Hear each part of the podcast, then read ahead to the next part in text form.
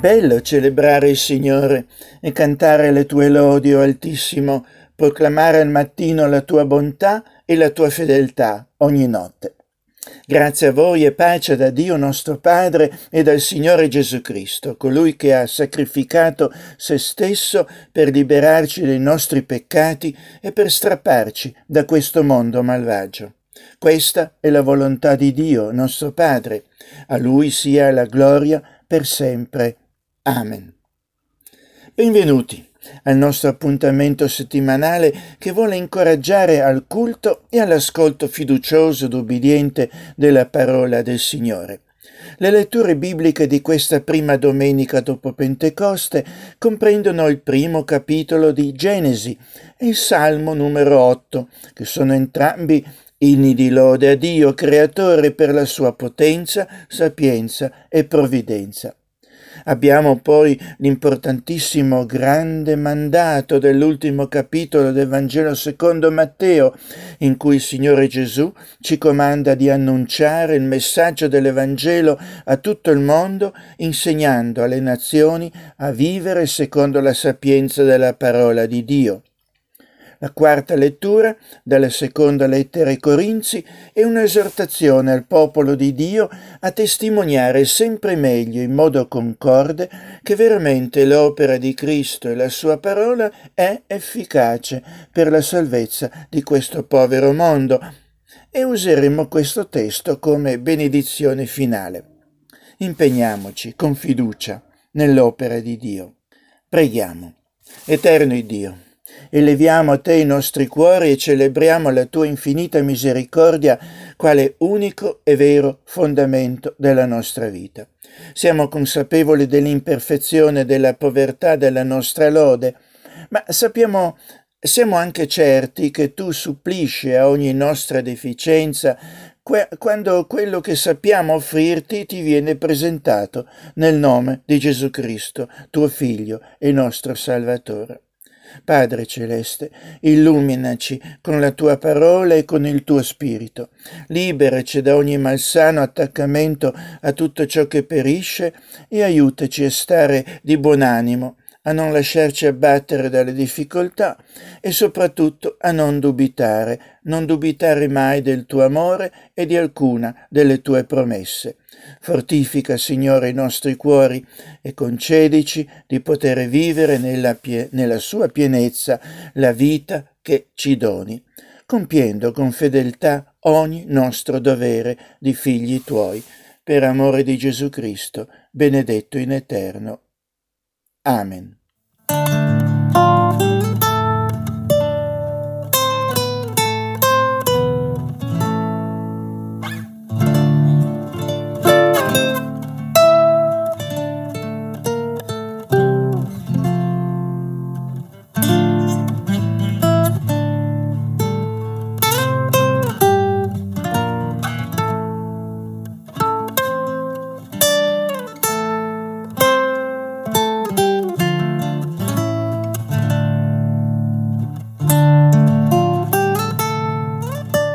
Come gran parte dei salmi, il Salmo 8 è un canto di lode, di lode a Dio per la magnificenza della sua opera e per il suo nome che è al di sopra di ogni cosa, talmente potente che basta che sia espresso dalla bocca dei bambini per far tacere tutti i nemici del Signore.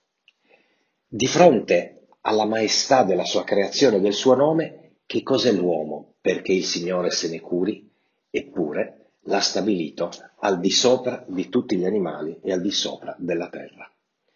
Salmo 8 Quanto è magnifico il tuo nome su tutta la terra, o eterno Signor nostro, che hai posto la tua maestà al di sopra dei cieli. Dalla bocca dei bambini e dei lattanti tu hai stabilito la forza di fronte ai tuoi nemici, per far tacere chi ti avversa e chi ti è ostile. Quando considero i tuoi cieli, opera delle tue dita, la luna e le stelle che tu hai disposte, che cos'è l'uomo perché te ne ricordi, e il figlio dell'uomo perché tu ne faccia conto? Eppure, tu lo hai fatto poco meno che divino, e lo hai coronato di gloria e di onore. lo hai fatto regnare sulle opere delle tue mani e hai posto ogni cosa sotto i suoi piedi. Tutte le greggi e gli armenti, gli animali della terra, gli uccelli del cielo i pesci del mare, quel che passa per le correnti marine. O eterno Signor nostro, quanto è magnifico il tuo nome in tutta la terra.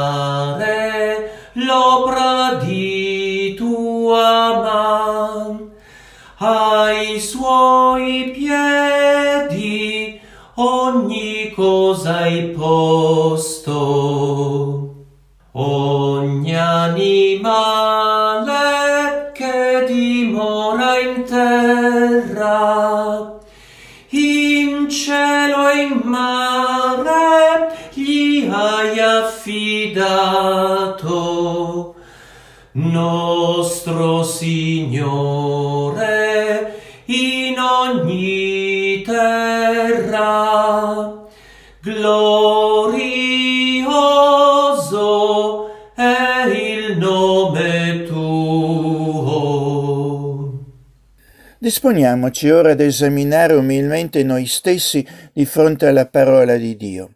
Essa ci dice la legge del Signore è perfetta, essa ristora l'anima. La testimonianza del Signore è veritiera, rende saggio il semplice. I precetti del Signore sono giusti, rallegrano il cuore. Il comandamento del Signore è limpido, illumina gli occhi. Il timore del Signore è puro, sussiste per sempre. I giudizi del Signore sono verità, tutti quanti sono giusti.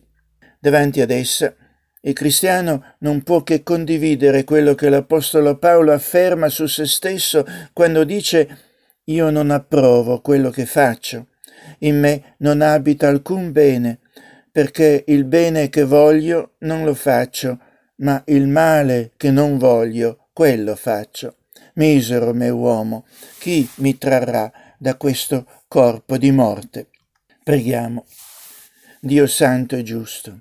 Soltanto tu conosci interamente la nostra vita e soltanto tu puoi purificarla affinché possa svolgersi in armonia con la tua volontà.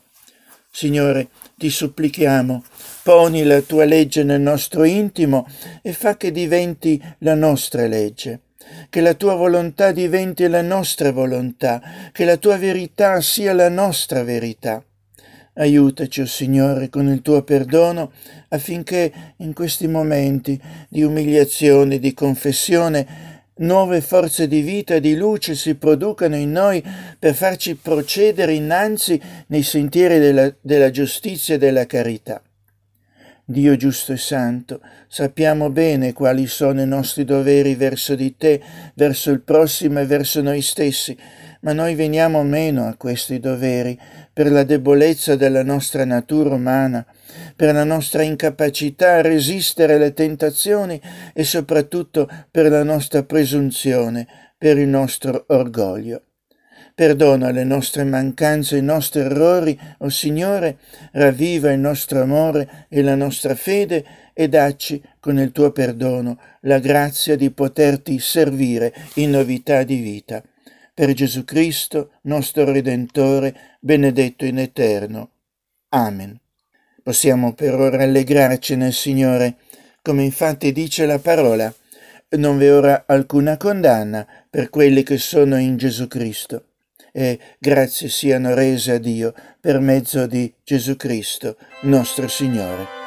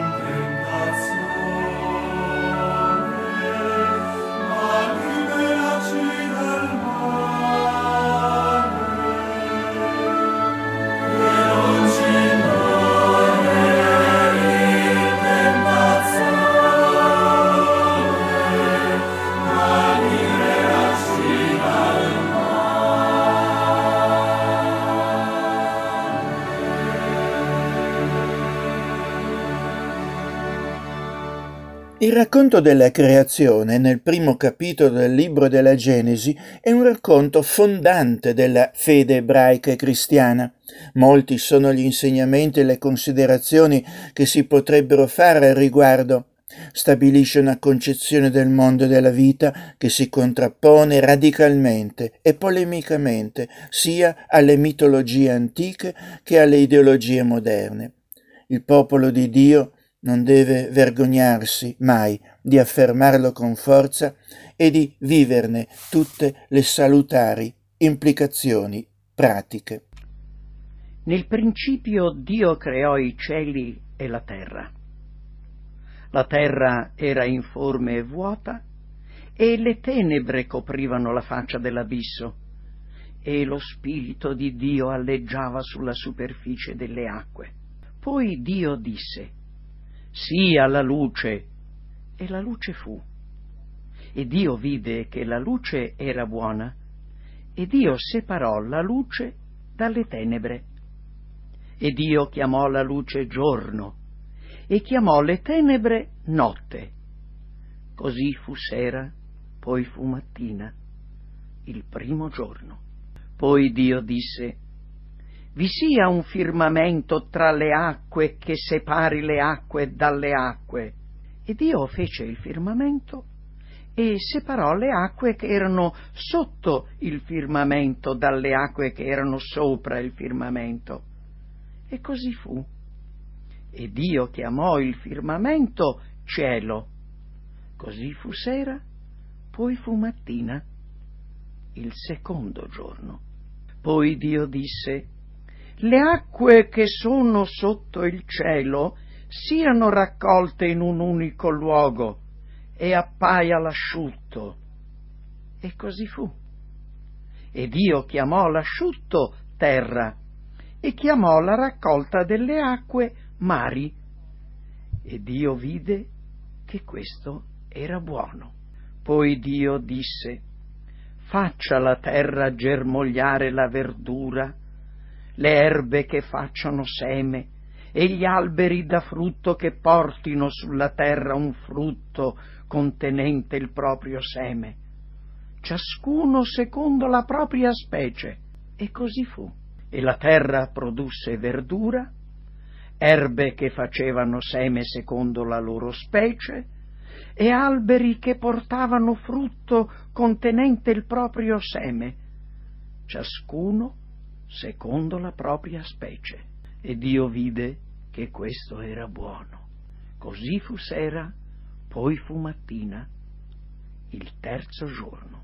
Poi Dio disse, vi siano dei luminari nel firmamento dei cieli per separare il giorno dalla notte, e siano per segni e per stagioni e per giorni e per anni, e servano da luminari nel firmamento dei cieli per far luce sulla terra. E così fu. Dio fece quindi due grandi luminari, il luminare maggiore per il governo del giorno e il luminare minore per il governo della notte, e fece pure le stelle. E Dio li mise nel firmamento dei cieli per far luce sulla terra, per governare il giorno e la notte, e separare la luce dalle tenebre. E Dio vide che questo era buono. Così fu sera e fu mattina, il quarto giorno. Poi Dio disse, brulichino le acque di moltitudini di esseri viventi, e volino gli uccelli sopra la terra per l'ampio firmamento del cielo. Così Dio creò i grandi animali acquatici e tutti gli esseri viventi che si muovono, di cui brulicano le acque, ciascuno secondo la propria specie, ed ogni volatile secondo la sua specie. E Dio vide che questo era buono. E Dio li benedisse dicendo, siate fruttiferi, moltiplicate riempite le acque dei mari, e gli uccelli si moltiplichino sulla terra. Così fu sera, poi fu mattina, il quinto giorno. Poi Dio disse, produca la terra esseri viventi secondo la loro specie, bestiame, rettili e fiere della terra secondo la loro specie. E così fu. E Dio fece le fiere della terra secondo la loro specie, il bestiame secondo la propria specie, e tutti i rettili della terra secondo la loro specie. E Dio vide che questo era buono.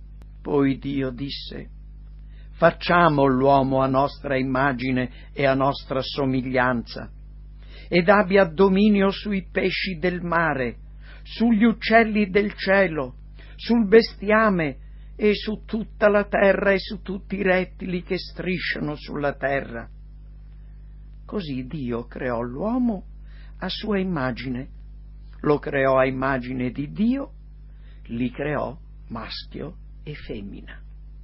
E Dio li benedisse. E Dio disse loro, siate fruttiferi e moltiplicatevi, riempite la terra e soggiogatela e dominate sui pesci del mare, sugli uccelli del cielo e sopra ogni essere vivente che si muove sulla terra e Dio disse, Ecco, io vi do ogni erba che fa seme sulla superficie di tutta la terra, e ogni albero che abbia frutti portatori di seme, questo vi servirà di nutrimento.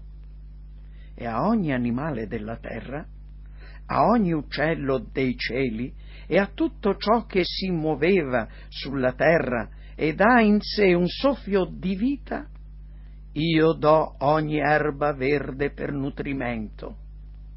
E così fu. Allora Dio vide tutto ciò che aveva fatto ed ecco era molto buono. Così fu sera, poi fu mattina, il sesto giorno. Così furono terminati i cieli e la terra e tutto il loro esercito. Pertanto il settimo giorno Dio terminò l'opera che aveva fatto e nel settimo giorno si riposò da tutta l'opera che aveva fatto. E Dio benedisse il settimo giorno e lo santificò perché in esso Dio si riposò da tutta l'opera che aveva creato e fatta.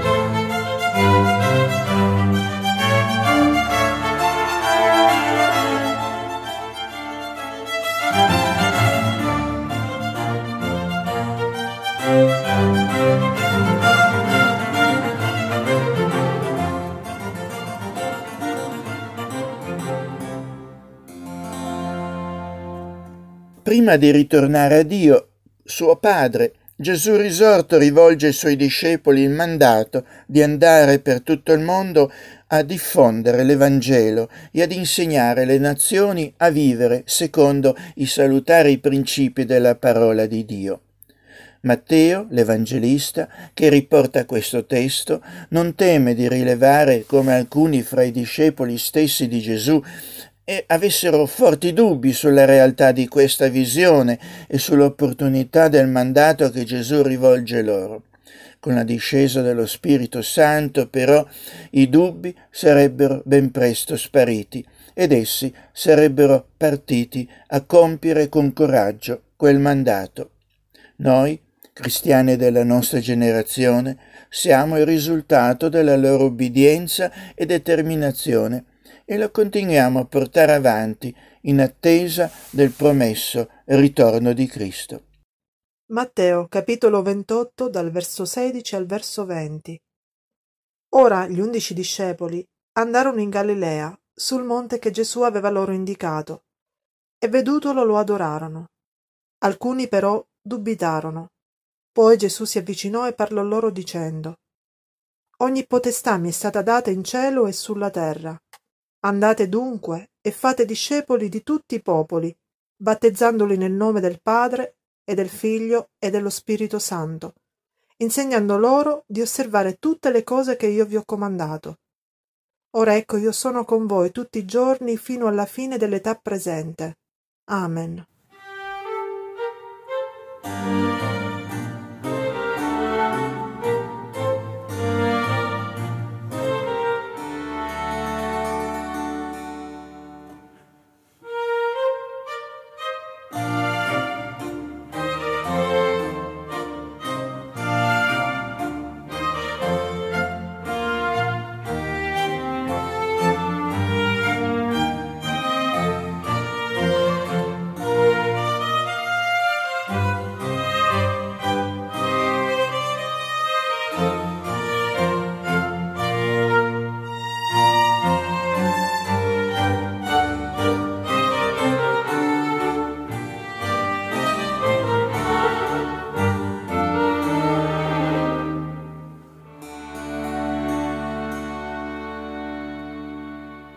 Preghiamo.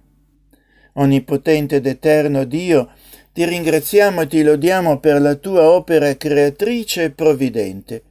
Ti ringraziamo e ti lodiamo soprattutto anche per averci chiamati al ravvedimento della fede in te che ci apre la tua grazia al tuo servizio.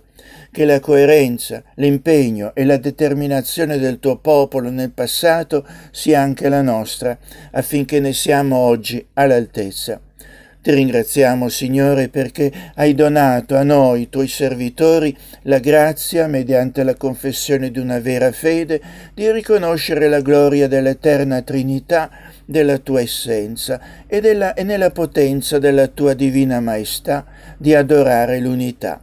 Tienici fermi in questa fede e adorazione e, e infine portaci a vederti nella tua gloria eterna, unica e, e di grazia, o oh Padre, che con, lo, che con il Figlio e lo Spirito Santo vive e regna un solo Dio nei secoli dei secoli. Amen. La benedizione finale corrisponde alla quarta breve lettura prevista per oggi ed è tratta dal termine della seconda lettera dell'Apostolo Paolo ai Corinzi. Si tratta di esortazioni rivolte al popolo di Dio a una testimonianza concorde alla realtà e all'efficacia dell'opera di Cristo in loro. Abbiamo intenzione di prenderle seriamente. Del resto, fratelli, rallegratevi, perfezionatevi, incoraggiatevi, abbiate la stessa mente, state in pace, e il Dio dell'amore e della pace sarà con voi. Salutatevi gli uni gli altri con un santo bacio. Tutti i santi vi salutano. La grazia del Signore Gesù Cristo, l'amore di Dio e la comunione dello Spirito Santo siano con tutti voi. Amen. Il Signore vi conservi nella sua grazia, vi dia di essere allegri nella speranza, pazienti nell'afflizione, perseveranti nella preghiera. Andate in pace e per quanto dipende da voi, vivete in pace con tutti.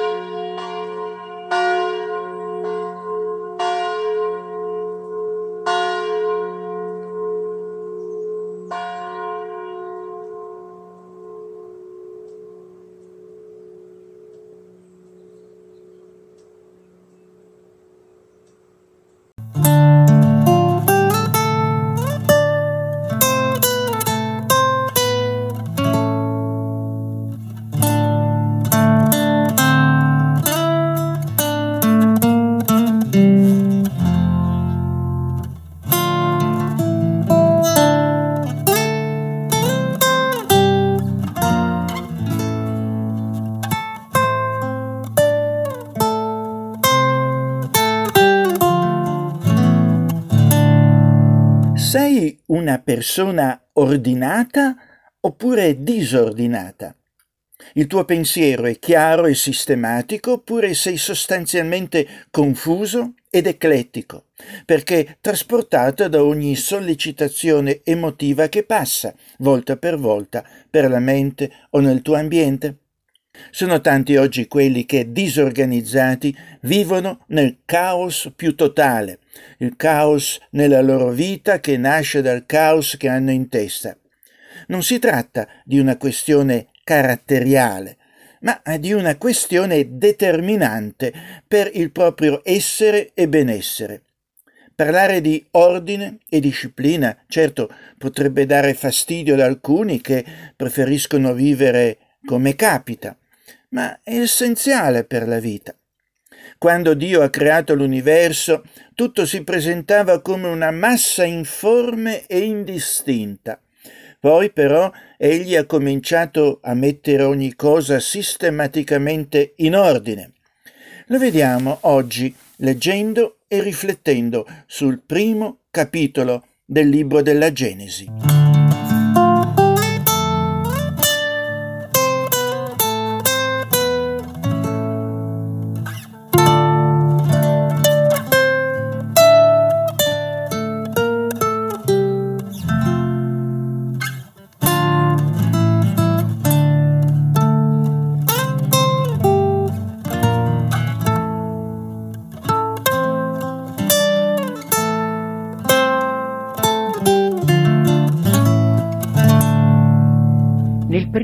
Principio Dio creò i cieli e la terra.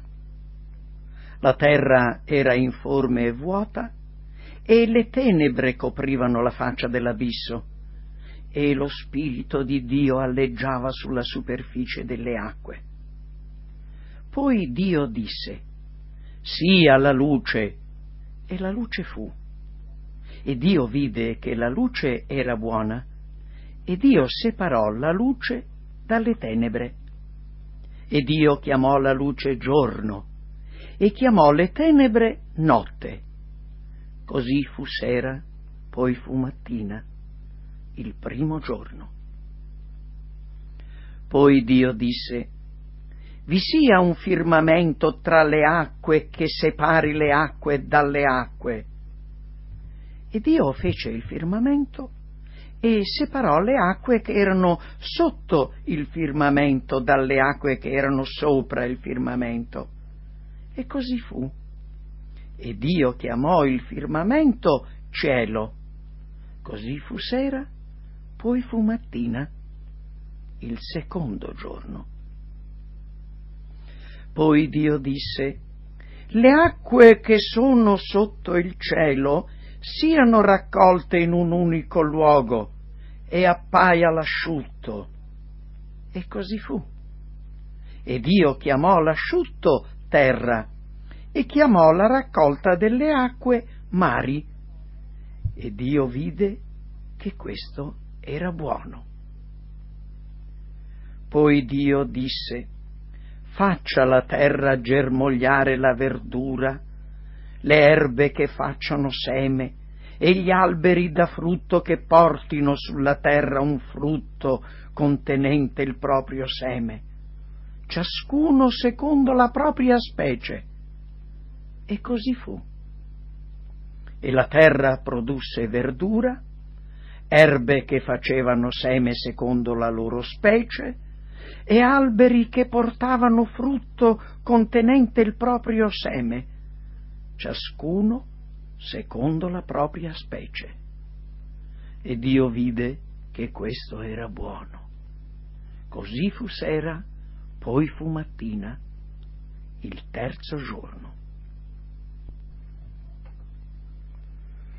Poi Dio disse, vi siano dei luminari nel firmamento dei cieli per separare il giorno dalla notte e siano per segni e per stagioni e per giorni e per anni, e servano da luminari nel firmamento dei cieli per far luce sulla terra. E così fu. Dio fece quindi due grandi luminari, il luminare maggiore per il governo del giorno e il luminare minore per il governo della notte e fece pure le stelle. E Dio li mise nel firmamento dei cieli per far luce sulla terra, per governare il giorno e la notte e separare la luce dalle tenebre. E Dio vide che questo era buono. Così fu sera e fu mattina, il quarto giorno. Poi Dio disse, brulichino le acque di moltitudini di esseri viventi e volino gli uccelli sopra la terra per l'ampio firmamento del cielo. Così Dio creò i grandi animali acquatici e tutti gli esseri viventi che si muovono, di cui brulicano le acque, ciascuno secondo la propria specie, ed ogni volatile secondo la sua specie. E Dio vide che questo era buono. E Dio li benedisse dicendo, siate fruttiferi, moltiplicate riempite le acque dei mari, e gli uccelli si moltiplichino sulla terra. Così fu sera, poi fu mattina, il quinto giorno. Poi Dio disse, produca la terra esseri viventi secondo la loro specie, bestiame, rettili e fiere della terra secondo la loro specie. E così fu. E Dio fece le fiere della terra secondo la loro specie, il bestiame secondo la propria specie, e tutti i rettili della terra secondo la loro specie. E Dio vide che questo era buono. Poi Dio disse, facciamo l'uomo a nostra immagine e a nostra somiglianza, ed abbia dominio sui pesci del mare, sugli uccelli del cielo, sul bestiame e su tutta la terra e su tutti i rettili che strisciano sulla terra. Così Dio creò l'uomo a sua immagine, lo creò a immagine di Dio, li creò maschio e femmina. E Dio li benedisse. E Dio disse loro, siate fruttiferi e moltiplicatevi, riempite la terra e soggiogatela e dominate sui pesci del mare, sugli uccelli del cielo e sopra ogni essere vivente che si muove sulla terra. E Dio disse, ecco, io vi do ogni erba che fa seme sulla superficie di tutta la terra e ogni albero che abbia frutti portatori di seme. Questo vi servirà di nutrimento. E a ogni animale della terra, a ogni uccello dei cieli e a tutto ciò che si muoveva sulla terra ed ha in sé un soffio di vita, io do ogni erba verde per nutrimento e così fu. Allora Dio vide tutto ciò che aveva fatto ed ecco era molto buono. Così fu sera, poi fu mattina, il sesto giorno. Così furono terminati i cieli e la terra e tutto il loro esercito. Pertanto il settimo giorno Dio terminò l'opera che aveva fatto e nel settimo giorno si riposò da tutta l'opera che aveva fatto. E Dio benedisse il settimo giorno e lo santificò perché in esso Dio si riposò da tutta l'opera che aveva creato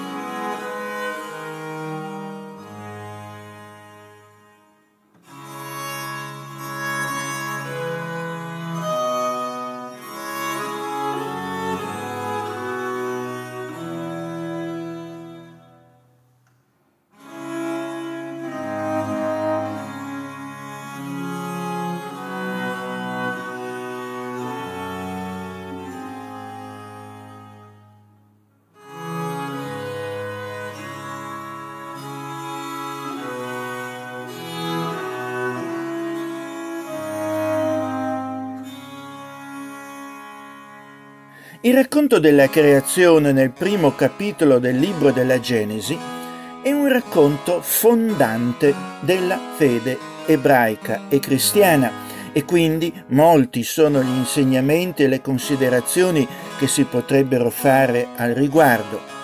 Vorrei oggi però solo soffermarmi sul versetto 2 che afferma come dopo il primo atto di creazione la terra era informe e vuota e le tenebre coprivano la faccia dell'abisso.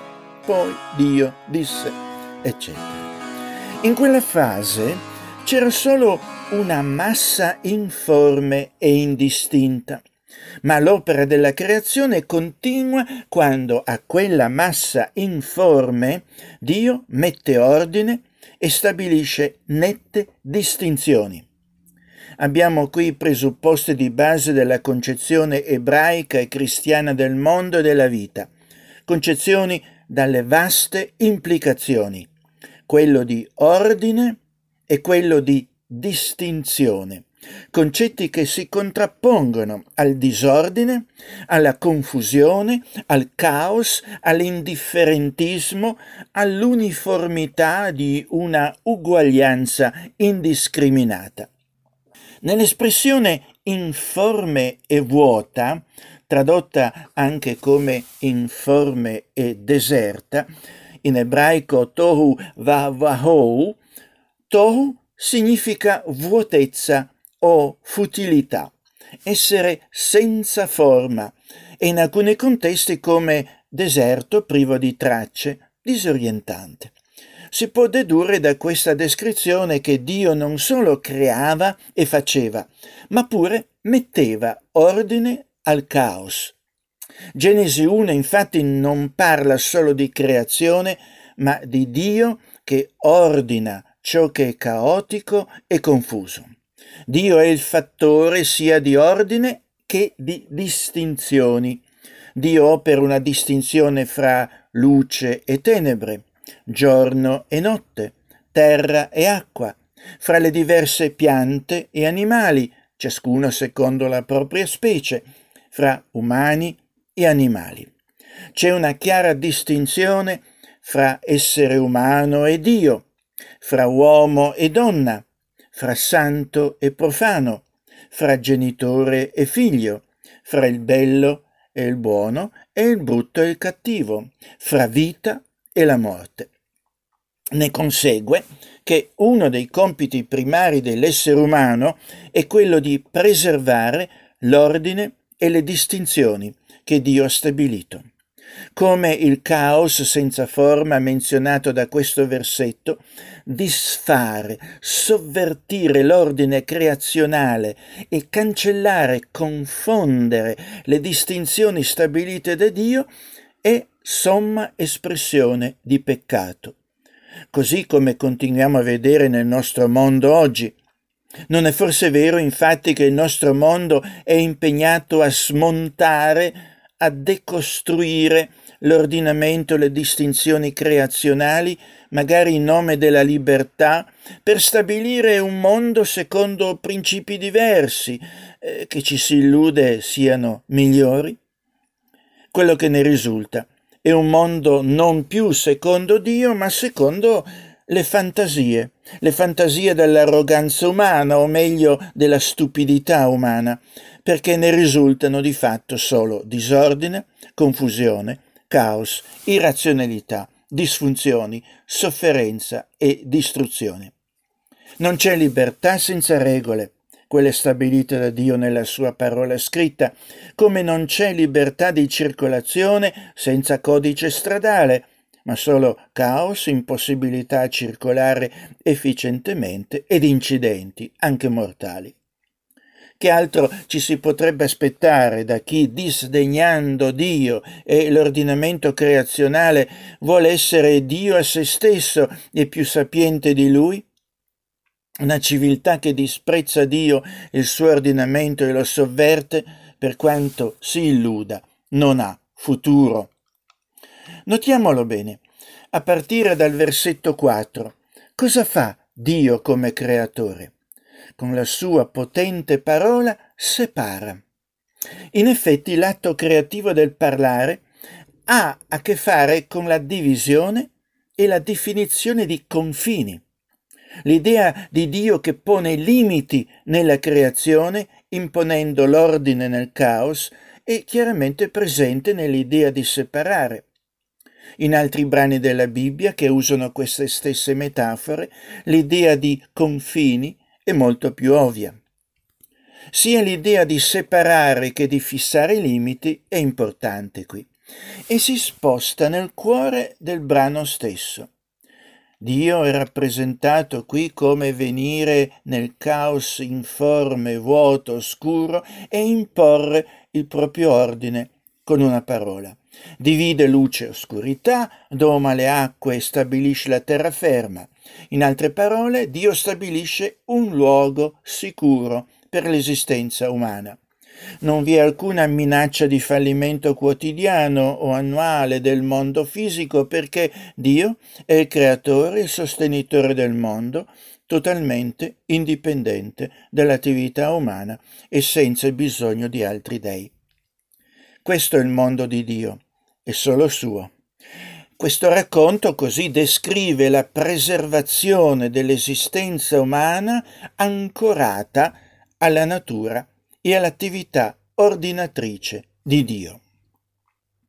L'ordine che Dio porta nel caos si estende oltre i cicli delle stagioni, mentre alcune delle traduzioni più recenti hanno ogni tipo di pianta animale, in questi versetti la traduzione più antica qui è probabilmente migliore secondo il suo genere, cioè c'è una stabilità anche associata alla fertilità di piante e animali. La fertilità era in particolare eh, nell'antichità il dominio di Baal, divinità pagana, eppure lo scrittore qui afferma con la massima forza che è Dio, l'unico Dio vivente e vero, a stabilire i confini e i limiti della fertilità della terra. Le piante e gli animali che popolano il mondo, il mondo di Dio, producono tutti secondo la loro specie. Se uno pianta un seme di pesco, produrrà un pesco. Questo è un modo per parlare di una stabilità del mondo ancorata alla creazione di Dio. Dio l'ha creato per essere così ogni manipolazione artificiosa genetica che l'essere umano potrebbe tentare di fare è destinata al fallimento. E, e neanche non, non, gli umani non devono compiere atti magici quando piantano un seme di pesca per ottenere un pesco. È semplicemente così che funziona il mondo di Dio.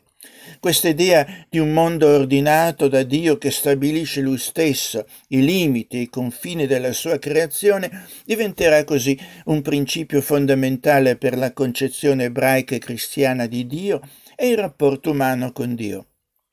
L'idea di confini e limiti come parte dell'ordine creato fornirà la base per gli israeliti per sviluppare concetti di legge e moralità che danno loro i principi con cui vivere nel mondo di Dio come popolo di Dio. Alcune di di quelle leggi successive potrebbero sembrarci magari strane da una prospettiva moderna. Ad esempio, i, i, codici di legge del Deuteronomio proibiscono di seminare due tipi di semi nello stesso campo o di indossare abiti fatti di due tipi di stoffa. Tuttavia, questi sono tentativi molto pratici di applicare questo principio fondamentale secondo cui ci sono dei confini nel mondo che definisce l'esistenza umana sotto Dio, che ci sono confini che non devono essere attraversati e cose che non devono essere mescolate. Questa idea si svolgerà in vari modi nel resto delle scritture. Nel Signore Salvatore Gesù Cristo, Dio libera uomini e donne dal caos morale e spirituale della loro mente e del loro cuore, come pure da un illusorio concetto di libertà e di uguaglianza, e questo per rimettere a posto la loro vita personale e sociale, restituendoli alle categorie responsabilità creazionali. Il principio è chiaro. E l'Apostolo Paolo lo applica persino all'ordine dell'espressione del culto comunitario cristiano, quando dice Dio non è un Dio di confusione, ma di pace. Ogni cosa sia fatta con decoro e con ordine. Questo in 1 Corinzi 14:40. La confusione e il caos non è segno di libertà creativa, ma di arrogante ribellione all'ordine e alle distinzioni stabilite da Dio. E, e questo in ogni campo. Ed è cosa che non rimarrà senza conseguenze negative. Preghiamo.